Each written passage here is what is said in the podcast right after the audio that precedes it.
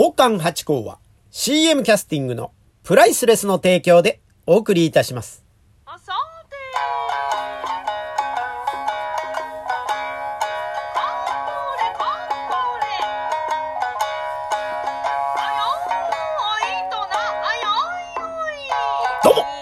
松野屋八甲でございます。いやー、このね、えー、天気が良かったり悪かったりしておりますがね、なんか暖かくなってきますと、えー、随分とお散歩がしたくなってきましてね、ふらーっとこう、ブラブラしてるわけでございますが、そこでね、なんかあの、やっぱりお店が、えー、新しく変わってたりとかしましてね、で、気になってた店があったんですよね。えー、前からね。で、どんな店かっていうと、あの、ベトナム料理というやつでございましてね。えー、なんか、最近こう、あの、近所が結構新しいお店が増えまして、パン屋さんとかね、どこのパン屋さんも非常に並んでたりとかして、驚いちゃってね、人だかりがあるなと思うと、新しいパン屋ができてるという、この状況でございます。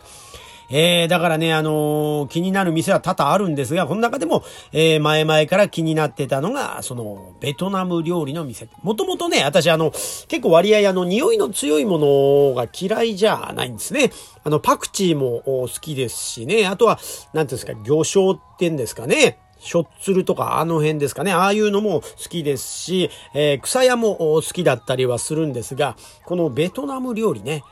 これってね、割合パクチーとか入ってますよね。えーなのでね、気になってて。で、最近あのーバインミーってんですか？あの、パンに、あのーなんつうか、野菜とか、卵とか、いろんなものサンドイッチみたいになってて、えー食べるベトナム料理。これ流行ってんですね。バインミーってんですかね？これなんか知らなかったんですけど。で、えー、たまたま今日もふらーっと歩いてる時に、その、ベトナム料理の店の前に行きましたら、バインミーテイクアウトできますって書いてあったんですね。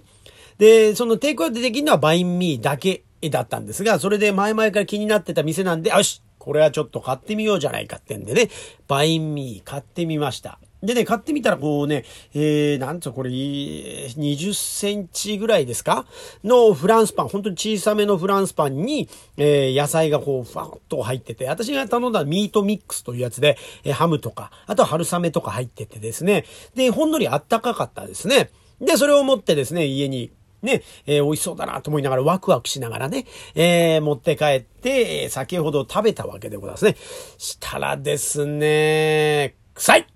臭いですよ。これ やっぱりね、えー思った通りの香りがふわーっときましてね、非常に大好きな味でございました。でもね、これね、やっぱりこう、まあ、海外のものだったり、あ、流行ってるものだからなんでしょうか。ちょっと高めでしたね。えー、その税抜き価格が700円ぐらいだったんで、まあ、760円ぐらいのものでね、うんそのボリュームにしたら、えー結構いい値段するなという感じでしたが、美味しかったですね、これね。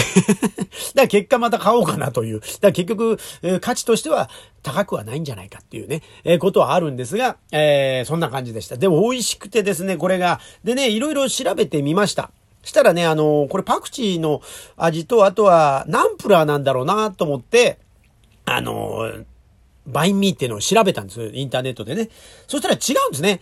えっと、ナンプラーってのはタイの魚醤。ね、あの、香りの強い、あの、油というんですかあの、あれですよね。うんですがね、これベトナムのナンプラーみたいなこと、この言い方が合ってるのかわかんないですけど、ベトナムのその魚醤の、えー、タレというか、その魚醤はですね、ヌクマムというそうです。これ初めて聞きました、ヌクマム。ねえーで、これはまあ、タイのナンプラーと、えーベトナムのヌクマムということでね、あの、似てるもんで代用が効くんだそうでございます。でもタイ料理にはナンプラー、ベトナム料理にはヌクマムということで、どちらもですね、やっぱその魚を、えー発酵させて、えー作るもんだそうでございますが、どうやらね、調べてみたら、えータイのナンプラーの方がより塩味が強いそうでございましてね。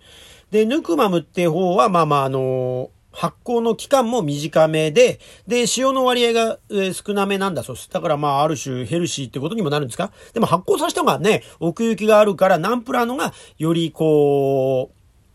う、深い感じがするのかもしれないんですが、なんか、その、ね、私も食べ比べたわけじゃない。ヌクマムを初めて食べたんで、えーちょっとわかんなかったんですけど、ヌクマムの方がどうやらその、いろんなことを調べますと、魚の香りがより強いんだそうですね。いやー、まだまだ知らないこと多いですね。いや、どちらにしても美味しいですね。まあ、タイに行った時にね、初めて、あのーフォー。これをですね、屋台で食べたんですよね。えーで、屋台で食べた時に、その現地の方が、えー、これ入れたらいいよって出してくれたのが、角砂糖っていうか、なんつうのか、あの、コーヒーに入れる角砂糖ですよ。角砂糖っていうか、あの、なんつうの、氷砂糖みたいな。で、それの茶色い、あの、黒糖っていうか、その、こしてない角砂糖っていうんですかね、茶色めの。いい喫茶店にある感じのあの角砂糖の、あれですよ。あれがあって、これを入れたら美味しいよって言われて、で、パパッとラーメンみたいなんじゃないですか、フォーだと。ほんで、それにパッと入れたら、やっぱりほんのり甘くて、美味しいんですね。だからやっぱ、あのやっぱアジアじゃないですか。やっぱりね、あの、食べ方ってのは同じようでね、私甘辛いのがね、えー、すき焼きもそうですし、ね、あの、餅にもね、あの山形の方に教えてもらって、あの、醤油に砂糖をつけてという、